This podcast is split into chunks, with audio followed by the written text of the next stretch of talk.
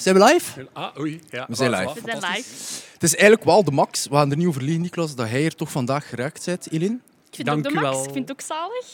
Want je hebt toch een klein, ja, zo, toch, een akkefietje meegemaakt. In al mijn eh, enthousiasme heb ik eh, gewoon keihard eh, in een douche onderuit gegaan, mijn gezicht opengehaald. Even gedacht, ik ga dat niet geraken van de avond. En maar toch. ik ben hier, hè. Ik ben hier, hè. En Dus toch. Met heel veel enthousiasme. Eh, dat toont ook dat ze ondertussen ook een ervaringsdeskundige is op gebied van faalangst. Juist. Ja, ja. Want je hebt dat volledig overbrugd door te zeggen van ik doe even mijn eigen stunts, ik bijt mij daardoor en ik ben hier. Juist? Ja, en mijn uh, faalangst was weg. Kijk. Enige spanning of gezonde zenuwen dat ik had, die waren toen gewoon verdwenen met mijn val. Ah, Heerlijk. Wat, ook om wat context te geven aan de mensen die kijken, luisteren, ehm, transcripties aan het maken whatever. Ik, eh ik, eh, Eline is eigenlijk iemand die we hebben leren kennen, eh, nog niet zo, zo lang geleden. En het is eigenlijk voor de eerste keer dat ik u in het echt zie. Ja, voor mij ook, hè. Ik denk dat dat wel iets gaat zijn, ook zo post-corona of tijdens een beetje, kan het gelijk moeilijk plaatsen. Ehm, dat, dat, dat je eigenlijk heel veel online vrienden maakt. Ik weet niet voor wie dat, dat allemaal eh, herkenbaar kan zijn. En dat je dan opeens die mensen ziet in het echt. ah, Ik wil je niet zeggen vrienden, maar we hebben ondertussen ook een goede band ja, opgebouwd. Ik denk, ik denk sowieso, het, het is niet begonnen als een vriendschap. Hè. Het is begonnen als een, een gemeenschappelijke doelstelling van mentale gezondheid bespreekbaar maken, taboes doorbreken. Yep. Ehm, dat is denk ik iets wat corona wel gewoon echt heeft gedaan. Mensen bij elkaar gebracht in het spreken erover, wat jullie dan ook specifiek hebt gedaan. En daar is dan een mooie vriendschap uitgekomen. Maar dus dat is gewoon nou. een meerwaarde. Hè? Ah. Dat is, is het zeker ook absoluut een meerwaarde van, van eh, de community die er ondertussen rond onbespreekbaar is gaan bestaan. Want dat heeft eigenlijk minder met ons twee te maken, maar meer met de mensen die ja, dat meer in leven houden dan wij zelf. Waarvan dat jij voor ons ook een groot deel bent, zeker als professional dan ook nog een keer. Ja, haha. Maak ja. dat mee, professionals. Deze twee... Nee, wij zijn geen professionals. Hè. Tot vermoeiens toe, we hebben dat al een paar keer gezegd, maar het blijft wel zo. Eh, maar we appreciëren dat wel ook, dat er een professional zoals jij het risico neemt van met ons in zee te gaan. Ja, ik vind als professional, je, je moet dat risico nemen. Je moet de stappen zetten die jullie al aan het zetten waren. Ehm, wij zouden, vind ik, als, als beroepsgroep niet achter mogen blijven als het gaat om bespreekbaar maken van mentale gezondheid. Daar zouden wij eigenlijk het voortouw moeten nemen. En jullie hebben dat gedaan. Super. Dat is een initiatief dat wij moeten aanmoedigen, vind ik. Eh, maar we mogen daar zeker niet in achterblijven als beroepsgroep van psychologen. Wij hebben, wij hebben gisteren nog een interessant gesprek gehad, of eergisteren, als ik me niet vergis, over, over die topic. Is dat bepaalde dingen uit de taboesfeer trekken eigenlijk heel moeilijk is, maar dat het nu eenmaal moet gedaan worden. En dan juist kader, het is nieuw, dus de manier waarop dat, dat moet gebeuren is niet altijd even eenvoudig. Ehm, en dan, dan komt al wel een keer een slag of een stoot tegen. En als je het niet doet, ja, dan, dan gebeurt er ook niets. Nee. En dat is het moeilijke aan iets uit de taboesfeer te trekken, is dat het altijd, ehm, of, of, of de kans is groot dat, er, dat het pijn kan doen voor iemand om er, om er zo mee om te gaan, right? Maar zeker omdat ze allee, ergens altijd een beetje hun eigen schrik naast zich moeten leggen Mhm. om over iets te kunnen praten. Right? Ja, daarom is het ook taboe. Hè. Ja, voilà. Dat is eh, redelijk maar ja, daarom is het Dat taboe, professionalisme druipt er al af. Dat is iets die wij nooit Ik heb zouden maar kunnen... twee zinnen nodig, minder Zalig. zelfs. Zalig. Quality over quantity. Oké, Eline, ik denk dat we onze intro wel een beetje gehad hebben. Ik denk dat we een paar minuten bezig zijn. Ik denk, eh, ik zou het wel de max vinden of zo, want wij kennen hem nu al een beetje leren kennen, maar eh, wie is Eline Toebaks? Ja, ik vind altijd zo'n vraag, wie is Eline Toebaks? Eh, in mijn hoofd gaat dan altijd direct, hoe, heel de werelden open. Nee, kort gezegd, wie ben ik? Ja, ik ben dus een klinisch psychologe. Eh, ik ben daarnaast ook een leerkracht middelbaar onderwijs. Dit jaar sta ik er niet in in het onderwijs, maar ik blijf zeggen dat ik wel leerkracht ben, want ik ben dat. Ehm, en ik heb ook altijd gedragswetenschappen gegeven. Wat wil zeggen? Gedragswetenschappen is net lesgeven over ja, het humane, hè, het mens zijn. ehm, en daarbij ook allerlei psychische problematiek die kunnen komen, psychische kwetsbaarheden die kunnen komen. En ik vind dat te max om over te spreken. Maar echt, ja, mijn hart ligt daar vanuit mijn psychologie, vanuit mijn leerkrachtenrol. en ik heb dat altijd al geweldig gevonden om aan jongeren dat door te geven. Ik merkte ook in de klas dat dat mij heel goed afging, om dat op een heel laagdrempelige manier gewoon te bespreken. Maar die mannen hebben daar zoveel aan. En dat is eigenlijk ook wat jullie doen. Dus ik denk dat dat ook hetgeen is wat me aantrok in, in jullie, van hè, de doelgroep jongeren die daar heel zoekende in zijn, waar dat ik zelf op die leeftijd ook zoekende was. En nu zijn er de platformen voor. En ehm, ik heb me eigenlijk daar ook achter gezet om dat mee uit te dragen als psycholoog. Dat is mijn functie, hè. maar ja, voor de rest Maar ik, zal niet ik te ver merk gaan, vooral dat je zo met de juiste passie dat ook doet, Ja. waardoor dat, dat Ja. enorm aanstekelijk is. Ja. Ik eh, kan me inbeelden dat hij op, op sommige ehm, minder aangename dingen kunt een gesprek voeren met iemand, maar toch, doordat het met de juiste passie en de juiste eh, zachtheid en diepte gebracht wordt, dat dat vrij aanstekelijk kan zijn. Ja, ik, ik vermoed dat wel. Ik krijg dat ook wel vaak als feedback van eh, zowel leerlingen vorige jaren als cliënten waar dat ik mee werk in mijn praktijk. Uh, dat ze echt niet het gevoel hebben dat er ook maar iets taboe is of iets zou zijn dat niet besproken kan of mag worden bij mij. Omdat ik dat zelf gewoon al aangeef. Van, ik spreek ook heel over, over mijn eigen verleden, over mijn eigen struggles waar ik mee zit of heb gezeten. Mhm. En dat maakt ook gewoon dat ik zoiets heb van aan mensen toe. Het maakt niet uit wat je te zeggen hebt, het maakt niet uit wat je verhaal is, wat je bagage is. Van, we halen het wel samen uit je rugzak. Er is niks mis mee om dat eruit te halen perfect. Ja, dat is, dat is absoluut perfect. Zo zou het moeten zijn voor iedereen in principe. Ja. Zalig. zalig. En we hebben ook een van onze eerste gesprekken dat we elkaar een keer gezien hadden ook gezegd dat de vakken gelijk gedragswetenschap in het middelbaar dat, dat eigenlijk zou moeten standaard zijn. Right? Echt, ja. Niet alleen humane wetenschappen. Ik heb ook humane wetenschappen gestudeerd in het middelbaar. Ik weet niet hoe dat bij u zit. Um, maar... Uh, was nog, dat was denk ik nog voor die tijd. Ja, Allee, dat, was het er nog niet. zeer lang geleden. Ja. Nee, dus, ja. Dat is een redelijk recente richting. Hè? Nee, uh, maar inderdaad, ik vind ook dat dat wel uh, dat dat iets is. Want, want je merkt ook gewoon, allee, wij merken eigenlijk, mensen vragen ons ook gewoon spreekbaar van ja, wie is jullie doelgroep? En eerlijk gezegd, iedere keer dat iemand ons die vraag stelt, hebben we zoiets van ja, wie is de doelgroep? Wij zijn eigenlijk gewoon beginnen met een podcast maken en we zien wie dat consumeert. En door het aard van sociale media kunnen wij vaststellen dat dat, dat, dat bijvoorbeeld jonge, jongvolwassenen mm -hmm. zijn, mensen die net werken, maar ook die moeders beginnen dat ontdekken. Mm -hmm. We beginnen mensen in rusthuizen ons, ons te sturen. En hetgeen wat we daaruit uit merken is dat, is dat mensen soms, soms eigenlijk gewoon nood hebben om, om heel, hoe moet ik het zeggen, um, dagdagelijkse kan er, kan er geen woorden op vinden, maar dagdagelijkse... Maar het is voor veel mensen dat wij gewoon ook merken in de feedback dat iets is die ze eigenlijk soms dagelijks meedragen. Mhm. Dus misschien dat in het dagdagelijkse. Kleinigheden die ze zeer graag ook een keer mhm zouden kunnen hun hart over luchten of een keer hun gal spuwen. Eh, ik vind altijd hartluchten is zogezegd positief, galspuwen is negatief. Maar eigenlijk doet dat er niet toe. Ze moeten alle twee gewoon een keer een uitlaatklep hebben. En als wij merken dat zowel bijvoorbeeld uh, moeders, zonen kunnen aanzetten om onze podcast alle twee te bekijken. Echt, like, mensen, omgekeerd. Ja, omgekeerd ja, ook. Omgekeerd. Uh, we hebben zelfs al soms collega's op het werk die de ene aanzetten om de andere dat ook te luisteren. Dat toont dat dat bij iedereen wel ergens mm -hmm. nodig is. Ja. Dus ik kan mij ook inbeelden dat dat bij jullie als professionals dan uh, dat ook alles over de vloer krijgt, ja. right? Ja, en er is absoluut geen doelgroep. Want allez, ik zeg altijd als mensen met iets komen waar ze het moeilijk mee hebben en ze hebben dan het gevoel van, ja, maakt mij dat anders? Hè? Hebben andere mensen daar ook last van? Of is dat iets voor mijn leeftijd? Is dat iets voor mijn geslacht? Ik heb altijd één standaard antwoord dat gewoon bij iedereen geldt. En dat is, je bent mens. Ja. Het is mens zijn. Dus waar je mee komt, het is gewoon mens zijn. Dus daarom ook ja, moeders, uh, grootouders, uh, jongeren, eender wie komt wel eens in mijn, in mijn zetel dan in mijn praktijk ja, terecht. En ik, ik heb echt... Mijn jongste cliënt is 14, omdat dat echt mijn minimum is. En mijn oudste is 65. Mooi. Dus er oh, staat een hele, een hele range in, ja, in leeftijdsgroepen en geslachten, man, vrouw.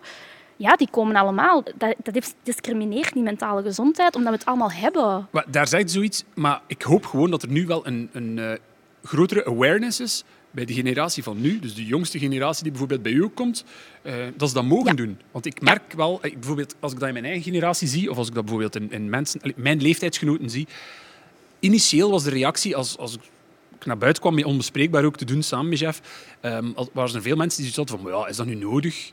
En dat is meer een taboe die vasthangt aan een bepaalde generatie of een bepaalde leeftijd, juist? Ja, totdat je erover begint te spreken. Hè, en dan blijkt dat iedereen het nodig heeft. Hè? Dus het doet mij zeer, zeer, zeer groot plezier om te horen dat er ook zo jonge mensen ook bij u komen. En ook dat wij ook bijvoorbeeld in onze community zien hoeveel jonge mensen er nu al begaan mee zijn van dat te doen, right? Maar en, en dat, dat ik het ook zeg, is dat ik heb wel een keer gehoord, ja, een, een podcast over mentale gezondheid. Hoeveel afleveringen gaan we daarover kunnen maken? Hè? Weet je, dat... Eindeloos. En, maar, maar, en pas op, en ik snap dat. Ik snap dat, ik snap dat perfect. Maar voor ons is het gewoon ongelooflijk. Iedere keer dat wij feedback vragen aan de community, shout-out, ja, dat we, iedere keer dat wij feedback vragen of wat dan ook, dan merken wij van wow, en dat is ook een topic en dat is ook een topic. En hoeveel blinde vlekken die wij als, als, als duo hebben op vlak van dingen, ah, daar hebben we ook nog nooit over gehoord. Of die een invalshoek bij die een topic. Dus, um... Maar iedereen heeft daar blinde vlekken. Allee, ook, ook psychologen. Hè. Um, je weet nooit alles en goed ook, Allee, dat we nooit alles weten. En het is ook normaal, want je zijt mens. En wat is psychologie? Wat is spreken over, over mentaal gezondheid, dat is spreken over mens zijn. Je kunt dat niet afbaken. Je kunt dat niet in een doosje steken en zeggen, daar stopt het. Dat, gaat, dat blijft gaan, je blijft ontwikkelen, er blijven nieuwe dingen bij komen, ook omdat de maatschappij verandert. Zeker nu, het kan niet actueler dan nu. De maatschappij is zo veranderd het afgelopen jaar wie zijn wij dan om te denken dat we zelfs maar ons mentale gezondheid nu in het doosje van een aantal jaar geleden kunnen steken? Dat doosje wordt helemaal anders. Dus dat is gewoon niet te vergelijken. Maar mag ik dan vragen, Eline, dat er bijvoorbeeld, zijn er bijvoorbeeld bij u momenten dat u ook zoiets denkt van, kijk, hier weet ik het antwoord niet op? Ja. Oké. Ja, absoluut. En dan zeg ik dat ook. Oké. Ik Oké, zeg dat dat is ook tegen mijn cliënten. Cool. Ehm, en hoe ik het dan aanpak, is gewoon zeggen van ik weet het antwoord ook niet, jij weet het ook nog niet, maar we gaan er gewoon samen naar zoeken. en we zien wel of we het vinden. En als we het niet vinden, dan vinden we wel andere, andere antwoorden op de weg. Daar gaat het niet om. Het gaat niet om een antwoord vinden. Daar gaat het echt niet om. Het gaat over het spreken. Van we gaan er samen aan werken en we vinden wel iets. Wat het dat dan ook mag zijn. Een, een van de vreselijkste dingen die ik een paar keer in ons DM's heb moeten lezen van, van dus, ja, mensen die ons ook zeiden van ja, ik ben een beetje ehm, op zoek naar wie mij kan helpen of wat dan ook, is dat er sommige mensen bijvoorbeeld bij een psycholoog, een therapeute, eender wat, belandt, dat dat niet de beste ervaring in de wereld is. Dat gebeurt. Dat gebeurt. Dat gebeurt, ja, tuurlijk. Ehm, en dat ze daardoor een beetje dichtslaan. Omdat ze dan denken van kijk, ziet, kan niet geholpen worden. Wat Ja. super jammer is, want Ja. Eh, op zich, dat is Ja. een beetje trial and error ook waarschijnlijk. Maar ik vind het super mooi om van u te horen dat je dan zegt van kijk, ook al weet ik het niet, dat is niet erg, jij weet het ook niet, maar we gaan samen wel... Ja. Mooi. Ja, en ik, ik zeg ook, allee, van, ik zeg altijd tegen mensen bij mij komen begin, therapie is gelijk daten. Je gaat ook niet met de eerste gast of, of eh, vrouw of Nee. wat dan ook, als je op date gaat, eh, direct de man, vrouw of, of eh, x van je leven vinden. ja, dus waarom zou het dan wel zo zijn met een therapeut of een psycholoog? Dat vind ik super, super, super, super, super belangrijk dat je dat zegt. Eh, ik, want ik heb zelf ook in mijn, in mijn traject op zoek naar de juiste psycholoog. Ik heb, ik heb eigenlijk vrij vroeg iemand gevonden. Maar dan, along the way heb ik dan een keer eh, bij meerdere mensen geprobeerd om te zien of dat, dat wel klikte. En dat ging niet vanzelfsprekend. En een van de meest pijnlijke dingen die ik vind om te lezen in onze DM's, Nicolas, ik spreek voor mezelf, is als er iemand zegt van ja, kijk, ik verstaat, ja, je zoekt een psycholoog, praat met een psycholoog, maar ik heb dat dan gedaan met een aantal sessies en dat klikte nu en nu ben ik ontmoedigd. Ja, ik snap dat. Ja. En ik snap, Snap dat, dat echt waar. Ik snap dat, maar like, echt, ik bedoel, dat, is, dat, is, dat, is, dat is super essentieel om te snappen wat hij zegt, Jelien, dat ook een beetje like daten is. Like, elke psycholoog heeft een bepaalde specialisatie. Ik kan echt, het is eigenlijk, het heeft vrij lang geduurd dat ik dat zelf wist. Ja, heel veel mensen weten dat ook specialisaties niet. Nee. Het makes sense, maar Ja, dat wordt ook niet verteld. Hè, van als je bij een psycholoog komt, dus ik kan mensen uitleggen, want dit is hoe ik werk en dit is mijn stijl en die therapiestroming gebruik ik, Ja. dan is dat echt van... Zelfs mensen die al 10, 20 psychologen hebben gezien, hebben nog nooit een uitleg gekregen soms over hoe werkt mijn psycholoog. ja, hoe Natuurlijk weet je dan dat voor u is? maar de keerzijde van de medaille is ook dat er zeer veel mensen... Ik veronderstel, ik spreek voor mijn eigen en ook van ervaring van mensen rond mij, veel mensen die bij een psycholoog eh, of, of een andere professional belandt, weten ook niet wat er mee zichzelf scheelt. Hè? Nee. Dus je kunt je dat bijvoorbeeld wel nog weten. Het, het stomste vind ik soms iemand die zegt van ah, maar ik heb een supergoeie therapeut, je moet daar een keer bij gaan. Maar misschien Is dat niet voor is u? dat helemaal niet voor mij. Dat ja, juist. Ehm, En dat is ook oké. als, als wij mogen vragen, waar zijn jij hoofdzakelijk mee bezig? Oh. Kom dan weer op dat stukje hè, van eh, wat, wat, Al- Als je niet, Eh, wat is mentale gezondheid? Ja, waar ben ik mee bezig? Alles wat bij mij komt en waarvan ik het gevoel heb, dit, dit, allee, hiervoor heb ik de expertise, Mhm. ehm, dit kan ik met die cliënt gaan ontdekken.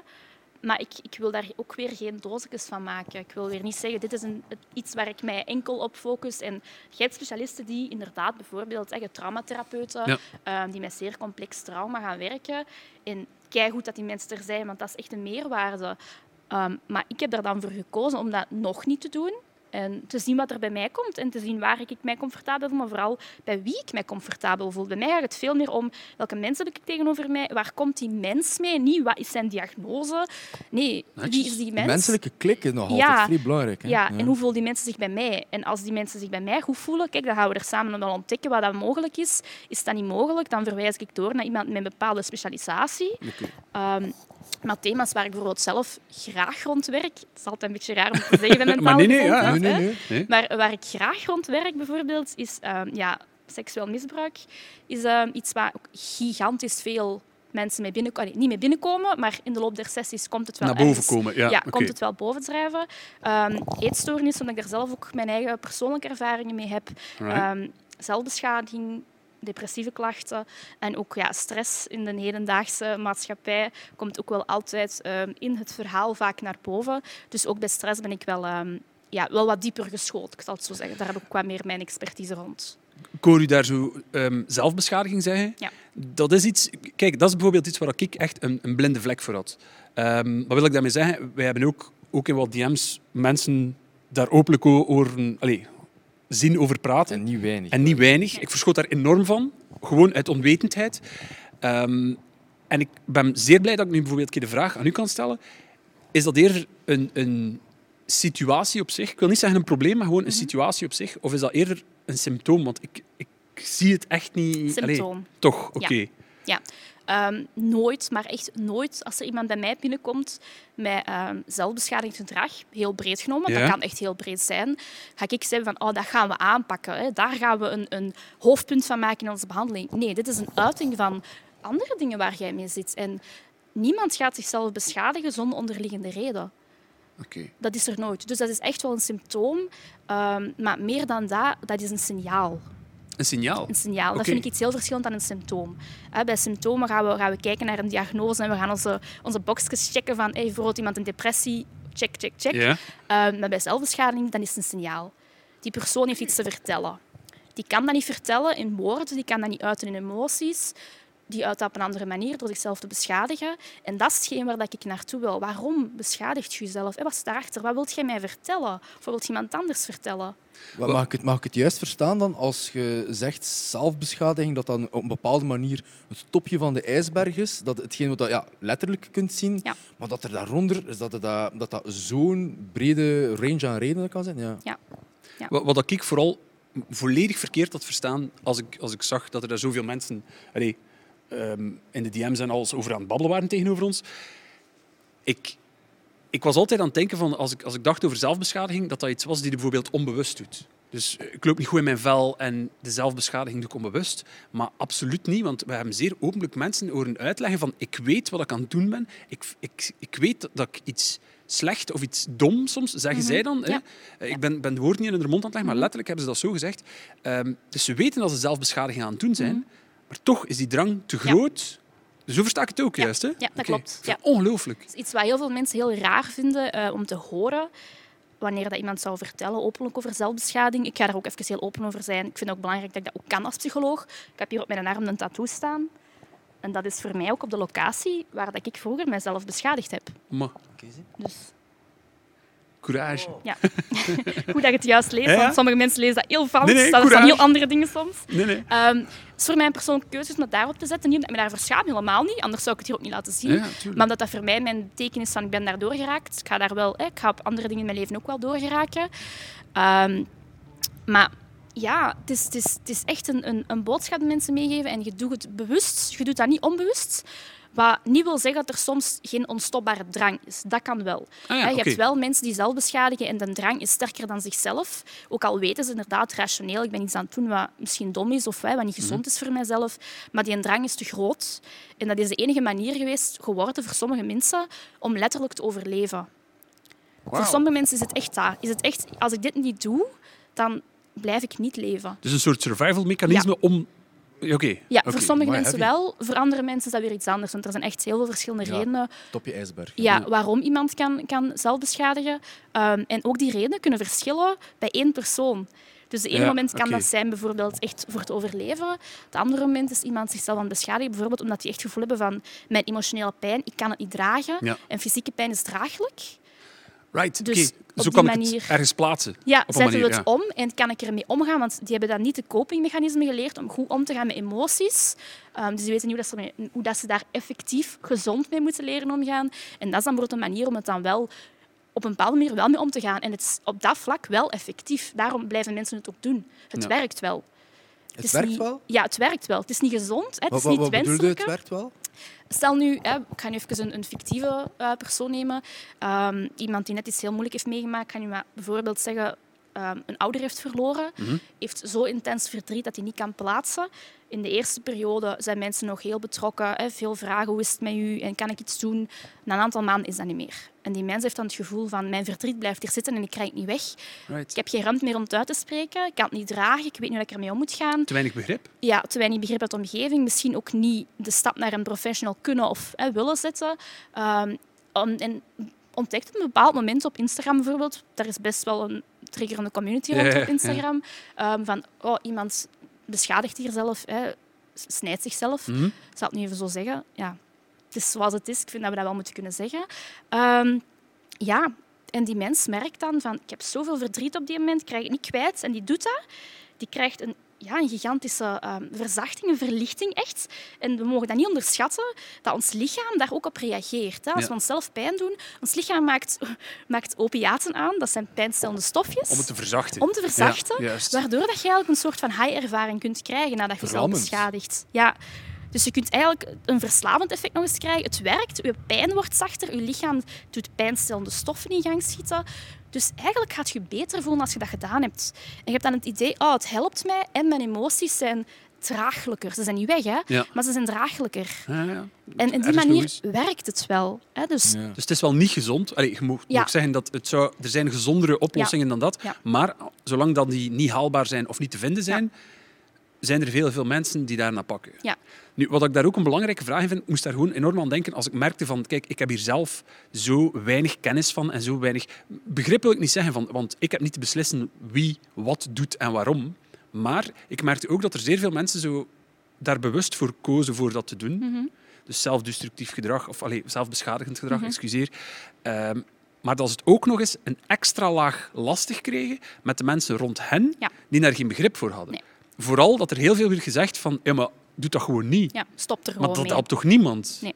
Juist. Dus wat zou je dan bijvoorbeeld aanraden? Niet zozeer aan de persoon die het aan, aan het doen is, die daarvoor kiest van, kijk, Mhm. nu momenteel moet ik die keuze maken van dat te doen.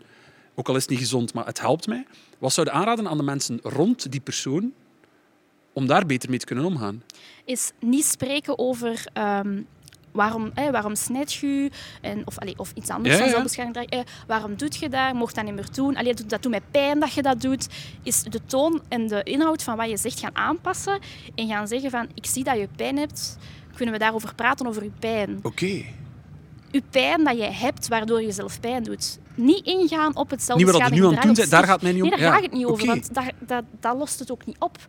Het is inderdaad de eerste reactie Amai. dat mensen zeggen je mocht dat niet doen, maar vanuit hun eigen angst, vanuit hun eigen schrik, omdat ze dat ook niet gewoon zijn om Tuurlijk, het te zien, ja. om erover te praten.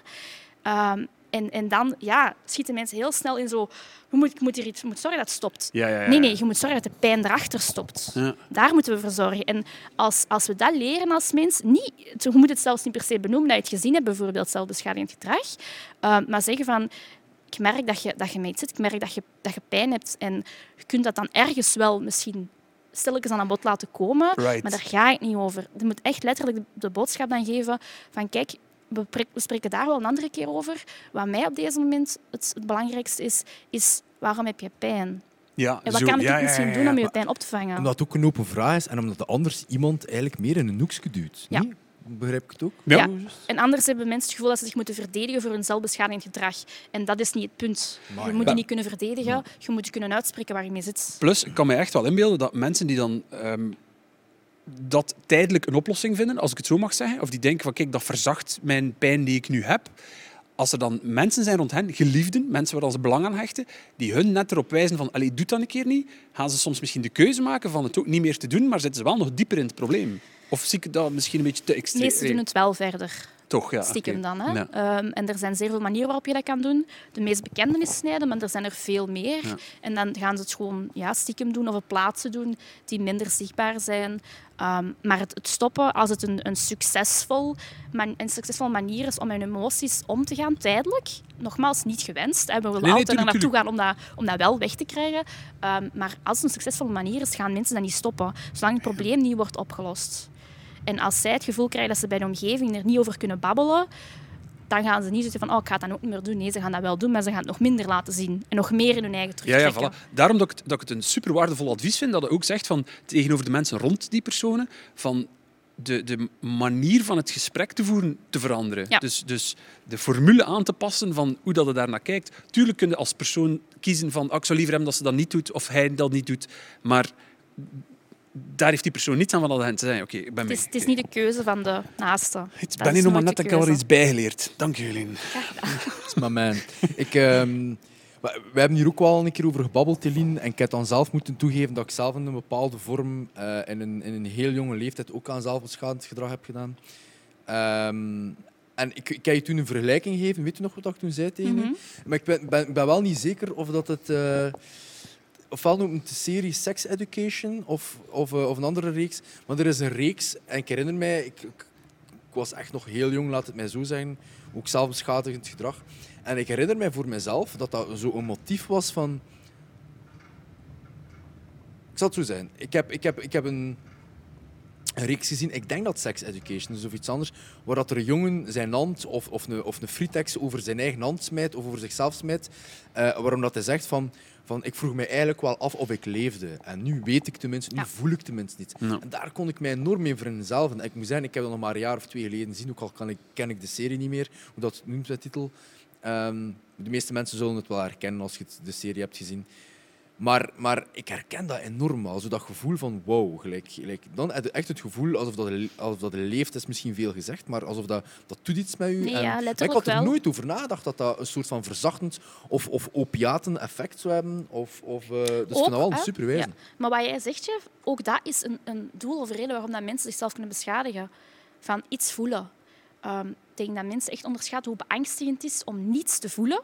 Om echt intense leegte te ervaren. Exact. 100 En ja. wij zijn als mens niet gemaakt om leegte te ervaren. We gaan altijd op zoek naar iets om leegte mee te vullen. Goed of slecht, maakt Goed niet uit, maar je wil iets voelen. Hè? Ja, je moet iets Ja. voelen. Iets voelen is beter dan niets voelen, want Ja. niets voelen is gewoon een afgrond. Ja.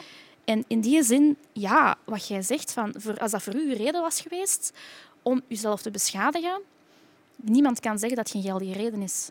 Niemand. Maar ik, het, is, het, is, het is voor mij een bizarre situatie, omdat ik er eigenlijk nooit veel verder over nagedacht heb tot, totdat we er recent, tot recent. Mhm. En ik moet zeggen, als wij vragen van hey, wat moeten wij een keer bespreekbaar maken, maar ook bijvoorbeeld naar deze dag toe, want ik wil ook even een keer kaderen. Ehm, de bedoeling van dit segment is om iets te doen à la Choose Your Own podcast, waarbij dat de topics een beetje gekozen zijn door de community zelf. Eh, en, en net daarom dat we aan het babbelen zijn, ook over zelfbeschadiging. Omdat dat iets is die zeer veel aangekaart werd door de community. Ja, en zeer veel voorkomt, maar niet besproken wordt. Voilà. Cijfers zijn een zware Ik- onderschatting. maar ik? Ik, ik ben enorm, enorm, enorm geschrokken. Ik heb dat gezien in DM's. Want we, weten- we hebben ondertussen wel een beetje een barometer van wat er speelt bij, eh, bij de mensen die, naar die, die onbespreekbaar consumeren, om het nu, Mhm. nu mijn algemeen woord te zijn. Maar ik ben daar enorm, enorm van geschrokken. Dus ik denk dat dat wel tof is om daar in de breedte over te babbelen. Zeker naar die zelfbeschadiging toe. Maar ik heb je toen een vergelijking gegeven en ik denk dat we toen iets hadden afgesproken. We zullen het houden voor de podcast, dus bij Ja. deze. Ehm, Ben Zowel. Nicolas als ik hebben ehm, redelijk wat tattoos, laten we het nu zo zeggen. Ehm, en ik, ik, ik ervaar dat effect vrij raar, maar ik laat enorm graag tattoos zetten. En ik vind het eigenlijk raar om dat zo openlijk toe te geven, maar omdat ik eigenlijk enorm hou van die pijn van tattoos. Ik heb tattoos op een paar zeer pijnlijke plaatsen, eh, zoals bijvoorbeeld mijn, mijn scheenbeen. Laten we het nu wel nu zo zijn, zoals op mijn scheenbeen. En dat doet pijn, maar tegelijkertijd geniet ik ervan. Ja. daar, dat, is dat voor dezelfde reden of interpreteer ik dat dan volledig fout? Dat kan voor dezelfde redenen zijn, dat hoeft niet.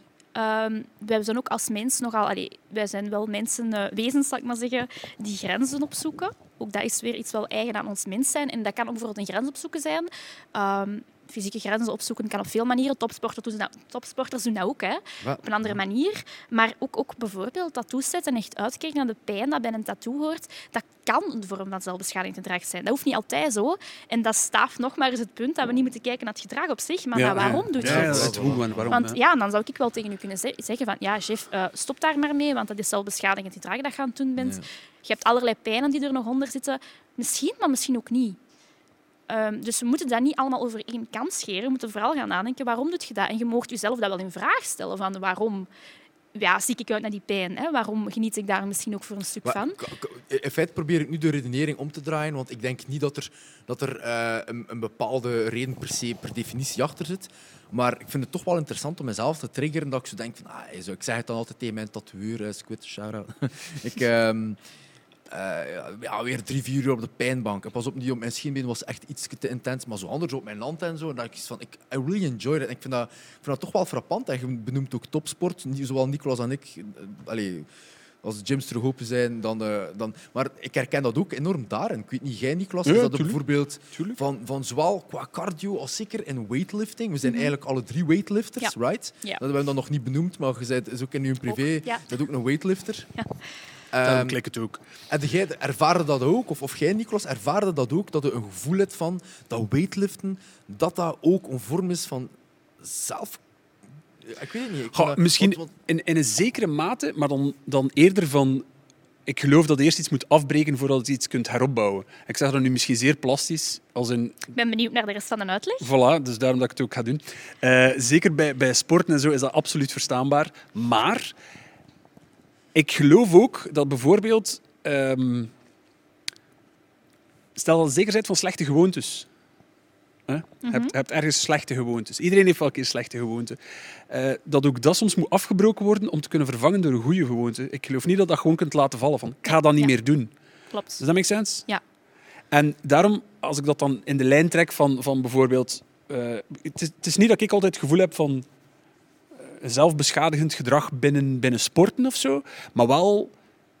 Ik ga eerst hier een beetje mij tot een zeker uiterste brengen, Mhm. dat ik echt kapot ben, dat ik op ben, om dan te kunnen genezen, om dan sterker Ja. te kunnen worden. En ergens, ergens kan ik die een parallel met bijvoorbeeld tatoeages ook wel vinden, omdat ik alle inkt die ik gezet heb, was altijd op belangrijke momenten voor mij, om- omdat er iets moest verteld worden die mij niet kon afgepakt worden. Like uw courage kan er volledig in komen.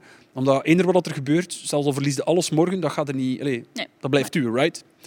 Ehm, en soms kriebelt dat wel weer. En dan is dat meestal ook in momenten dat ik denk van, ik moet dit ondergaan, want dat betekent dat voor mij. Maar dat is wel heel interessant dat je dat zegt, want ja, zelfbeschadigend gedrag, je nu even lostrekken van eh, de vooronderliggende pijn. Ik ga nu Mhm. gewoon even heel ruim nemen, zelfbeschadigend gedrag.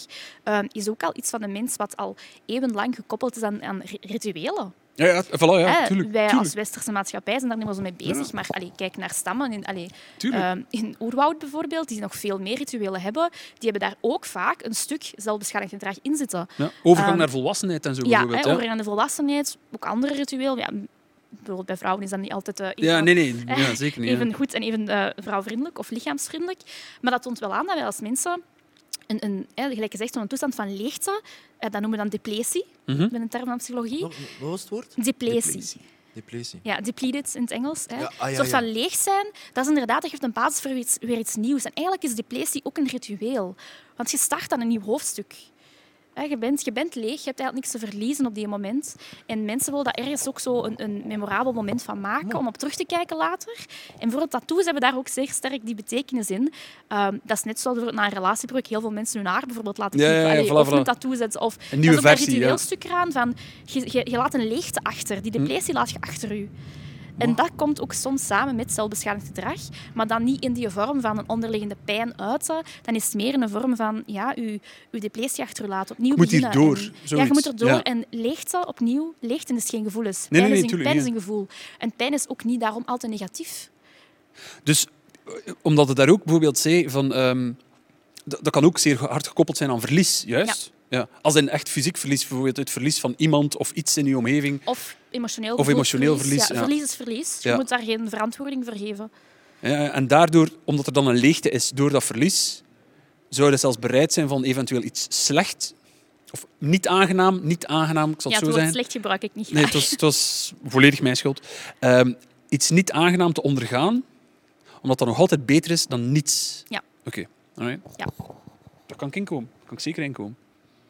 En dan Ja, ik, ben, snap ik, ik zit, het ook. ik zit enorm vast eh, in, in dat depletie gegeven. Ik vind dat, dan ga ik weer, weer, eh, weer een, een dag of zeven daar naar mijn, stof, naar mijn chauffage kijken en nadenken van wauw, Thanks, Celine. dat dat zo... Dat heb je met een professional. Hè.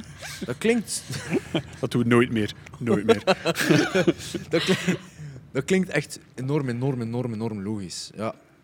Maar dan vraag dat ik is mij ook af... typisch iets van mens zijn. Hè. Dus opnieuw is dat weer niet iets waar dat we nu moeten gaan denken. Oei, depletie en oei, leeg zijn. En ja, nee, dat is ook weer opnieuw. Gebouwd je op als mens. En je kunt je alleen maar inderdaad soms opbouwen door weer staf te breken. Ja.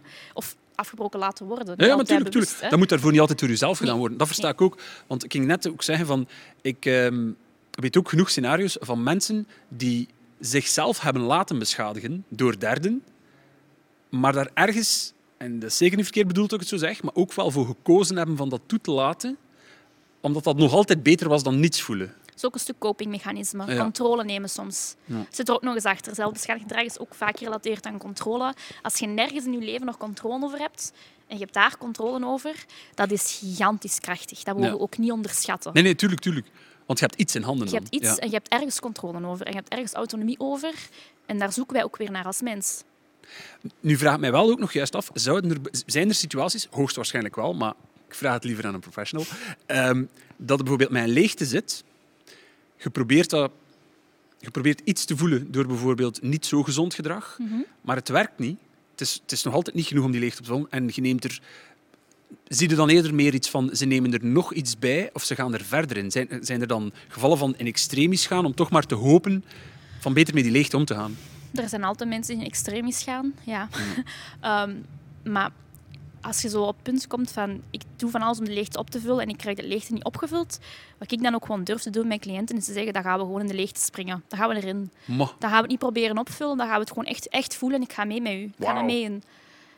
En dan merk je wel dat die leegte wel... Er is, er is iets in de leegte, want anders is het ook niet zo beangstigend. ja, ja, ja. Anders Als- blijft het ook zo niet hangen waarschijnlijk. Ja, Ja. Als het gewoon leegte zou zijn met niks positief of niks negatief in, zouden we er niet zo'n bang voor hebben voor die leegte. Dus er zit altijd wel iets in leegte. Damn, ja, oké. Damn. Mooi, mooi, mooi, mooi. Oké. Schrik hem voor de leegte, omdat er altijd wel iets in zit. Ja. Ja, Dat klinkt dan- een quote dat we op onze fiets zetten. Ja, dat zouden we... Dat gaan we stelen. stelen. Ehm, Copyright. het zou niet ten Oh, eerste man. zijn. Ja, het staat niet op kaart. Zijn dat we hier aan het filmen? Voilà, het is niemand, Nee. zijn geen thuis van. Ehm, ja, mooi. Dus even full disclosure. We waren oorspronkelijk van plan van over verschillende topics te babbelen. Dat is volledig de mist ingegaan, omdat deze... Wauw, kan toch maar eerlijk zijn, moet hier iemand dat zeggen.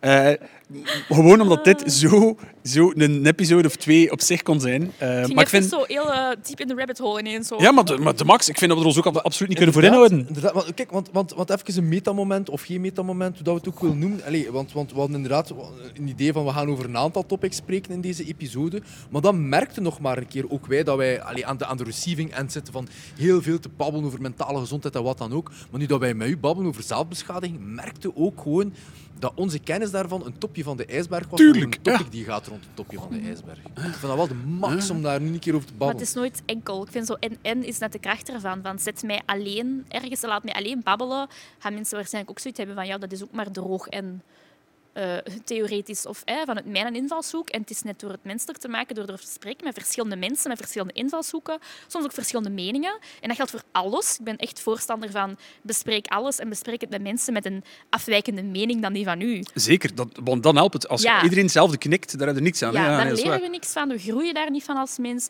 Dus laten we met elkaar spreken. Ongeacht uw ervaring in de ruime zin van het woord. Of Mhm. dat nu levenservaring is, of dat nu gewoon interesse is in een bepaald topic, of dat nu een professionele ervaring is. Spreekt. Definitely, echt. Amen. Daar kunnen wij ons alleen maar bij aansluiten. I mean, ik, nog, nog, nog als afsluiter, als, als ehm, hoeveel minuten? We hebben nog een minuut of vijf zeker? Dat gaat zeker Ja. lukken. Zelfs zes, pakt zes. zes minuten, denk Zes en een half geloof ik zelfs. Zes en een half. Die kun jij mooi invullen, chef. Maar Kijk, kijk eh, wat dat mij wel een wijze vindt om, om, om een beetje om, om, om ja, dit stukje even mee af te sluiten, is dat ik, ik ga ervan uit, aangezien dat zoveel mensen ons ook gevraagd hebben om te babbelen over zelfbeschadiging, ga ik er als persoon wel een klein beetje van uit dat er mensen nu aan het kijken zijn of nadien eh, deze content gaan consumeren.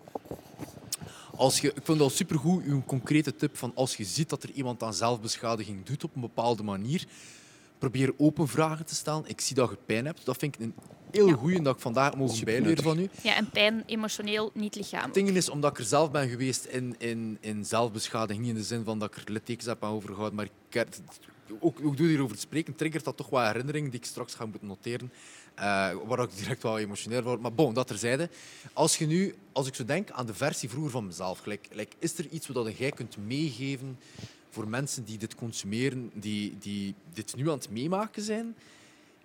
Wat kun jij aan die mensen geven voor als de stap misschien naar een psycholoog zelf dan nog te veel is? Wat kun, wat kun je iets meegeven aan die mensen? Ja, vertrouw jezelf dat je waardevol genoeg bent om het toch tegen iemand te zeggen. Veel Tegen mensen hebben het gevoel dat ze het niet ehm, van ik ga mensen lastigvallen, hè, ik ga er niet met mijn problemen gaan belasten of die gaan mij gek verklaren of die gaan dit, die dat. Of wordt, aandacht dat wordt zoeken, ja. gezegd. En als vreselijk. mensen zeggen die zoekt aandacht, dan zeg ik ja, inderdaad, en aandacht is hulp zoeken. Aandacht is opnieuw een signaal. Ja, niets verkeerd er mee is ook, dan. niets mis met Tuurlijk aandacht niet, zoeken. ja. Iedereen zoekt aandacht op Ja. duizend en één manieren. Wanneer heeft dat een negatieve connotatie Maar gekregen? het moet dan maar gewoon gezond ingevuld worden. Hè? Ja, Juist, voilà. Zelfs als het, zelfs als het een, ja, zoals mensen zo zeggen, hè, negatieve aandacht is, het blijft een hulpvraag, het blijft Voilà. een signaal. Goed, dan gaan we het invullen. Voilà, Dan voilà, we Dat geloof ik ook zit 100%. erachter. Want zo negatieve aandacht, allee, ik hoor dat ook inderdaad veel, maar dan geloof ik ook van, kijk, dat kan nog altijd aangepast, vervormd of vervangen worden door positieve aandacht. Het is gewoon dat letterlijk die persoon Of neutraal. nood heeft. Ja, of Neutraal aandacht, is vaak ja. al is vaak Dat is ook al iets, ja. mensen hebben echt catas- catastrofale gedachten. Zeker mensen die zichzelf beschadigen, durven inderdaad die stap niet zetten aan een psycholoog of een andere hulpverlener of hè, iemand in hun naaste omgeving. Ehm, en hebben zoveel schrik voor negatieve reacties, dat ik dan ook nooit zeg van ja, maar ze kunnen ook positieve reacties geven. Wat als ze een neutrale reactie geven? Daar is over nagedacht. Oké, Wat als ze een neutrale reactie geven? Ja? En dan merk je dat mensen het hebben van... Had ik al niet over nagedacht? Het is niet of-of. neutraal is ook een reactie. En neutraal is vaak al, al veel zachter. En veel minder verwachting. De druk ligt veel minder hoog. Kunnen we eigenlijk ook meer mee doen waarschijnlijk. Ja. Kun je daar een voorbeeld van geven van een neutrale reactie? Ehm, ja, bijvoorbeeld neutraal. Ik kan even uit mijn eigen hè, praktijkervaring spreken. Ehm, als er iemand bij mij iets vertelt, bijvoorbeeld over zelfbeschadigend gedrag, ehm, dan ga ik niet zo schieten in, of hè, zo oei oei. Ik ga ook niet schieten in de extreem bevestigende van, eh, oh maar goed dat je dat vertelt tegen mij. En Ja? dan zeg ik gewoon van, ah, oké, dan kunnen mij daar eventueel wat meer over vertellen. Ja? Het is heel neutraal. Ik denk niet dat daar een, een, bepaald, hè, een bepaald oordeel in zit, positief of negatief. Nee, want dat duwt ook in geen richting. Hè. Nee. Dat geeft de, de, uw cliënt dan de, de mogelijkheid van, van wat, wat wil ik hiermee doen? Ja. Maar ja, oké. Ja, en ik bedank wel it. altijd van, ah, bedankt dat je het mij wilt vertellen. Kunnen we mij wat meer vertellen? Kunnen we er samen even over babbelen? Gewoon dat. Niet, niet niks eraan koppelen, want ja, mensen zijn zeer instinctief. We hebben echt voelsprieten waarvan we niet weten dat we ze hebben. Dat Eh. Dat is echt waar. Dus als we ergens ook maar een, een, ergens een oordeel hebben zitten, positief of negatief, en we, we steken het er een beetje in, mensen pikken dat op. Maar ja, daardoor vult het ook soms in voor de andere hè. En dat is zeer gevaarlijk. Hè. Ja, dat is, dat is Ja. gevaarlijk. Je pikt emoties of zo, de, de oordeel op, maar de invulling maken wij zelf. De overtuigingen hebben wij in ons hoofd en die zijn vaak wel Maar dat mogen we eigenlijk zeker niet doen. Hè. Zeker als iemand hem net zich wat bloot aan het geven is over iets Ja. waar ze misschien nog nooit zich bloot over gegeven hebben. Ja, neutraal reageren is eigenlijk goede reacties op zich. Ja, dat, eh, Oké. eh, Twee dingen bijgeleerd. de, een vrij grote takeaway dat ik hier uit haal is, is, is neutrale reacties, open vragen stellen. Ehm vind ik toch wel een vreemd belangrijk bij zo'n ding. Maar kijk, nogmaals, mensen. Ik denk dat het vrij belangrijk is en alles wat we vandaag gaan bespreken en alles wat we in de toekomst gaan bespreken, alles wat er gebeurd is, is dat als je toch met bepaalde vragen zit, alsjeblieft, alsjeblieft, pakt iemand in vertrouwen daarover te babbelen. Iemand die je graag ziet. Ehm, dat, dat, hopelijk is dat een psycholoog, maar in de eerste plaats denk ik dat ik toch wel juist mag zijn, is dat als we mentale gezondheid willen bespreekbaar maken, dat dat toch vooral met elkaar ook gaat zijn. eender wie. Een vertrouwenspersoon, je, right? Ja, e- ja, eender wie. Het hoeft zelfs niet dat een vertrouw... Soms is die drempel aan een vertrouwenspersoon nog groter. En is het gewoon wie is toegankelijk. Niet per se wie vertrouwt je, maar gewoon wie is voor u toegankelijk. Bij mij was dat destijds zelf een leerkracht. Ja, tuurlijk. Leerkrachten, eh, soms een huisarts bijvoorbeeld, dat je ook geen, totaal geen klik mee hebt op dieper niveau, maar wel toegankelijk. Maar wie, wie heeft oor voor mij? Zo. Ja, Ja. ja, gewoon bij wie kan ik eventueel iets, iets kwijt. Iets. Niet meer als dat. Ik vraag ook niet veel, gewoon iets kwijt kunnen. En altijd onthouden, je bent mens. Dat is het punt en de essentie, vind ik. Je bent mens. En alles wat je te zeggen hebt, alles wat je voelt, alles wat je denkt, je bent niet de eerste, je bent niet de laatste. Het is Right. gewoon mens zijn. Right, right, right, right. Ja. ja. Dat vind ik, kijk, dat vind ik daar zeer schoon om dat mee te geven ook. Dat ik, ik versta dat iedereen... Ik heb nog gezegd, hè, iedereen zijn pro- probleem is proportioneel het grootste probleem. Hè. Maar ergens kan u dat altijd een klein beetje troost voor uzelf geven als je daarbij stilstaat van dat probleem is nog bij anderen ook al geweest. Ja. Dat maakt u niet minder erg of, Nee, of, of aangenamer of wat dan ook. Maar als dat probleem nog heeft bestaan bij anderen, moeten er ook nog andere oplossingen zijn. Of soms geen oplossingen. Oké, voilà. hè. Oplossing ligt soms in geen oplossing. Oké, alright. Maar dat is weer een heel ander... Dat is nog een podcast, hè. Maar dat is niet, we hebben nog een paar seizoenen te doen, hè. je moet daar niet mee inzitten. Dat is, eh, het is dus duidelijk niet de laatste keer dat de Jung Eline Toebaks Voilà. bij ons te gast is geweest in de...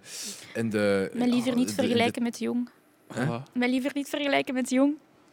Psycholoog.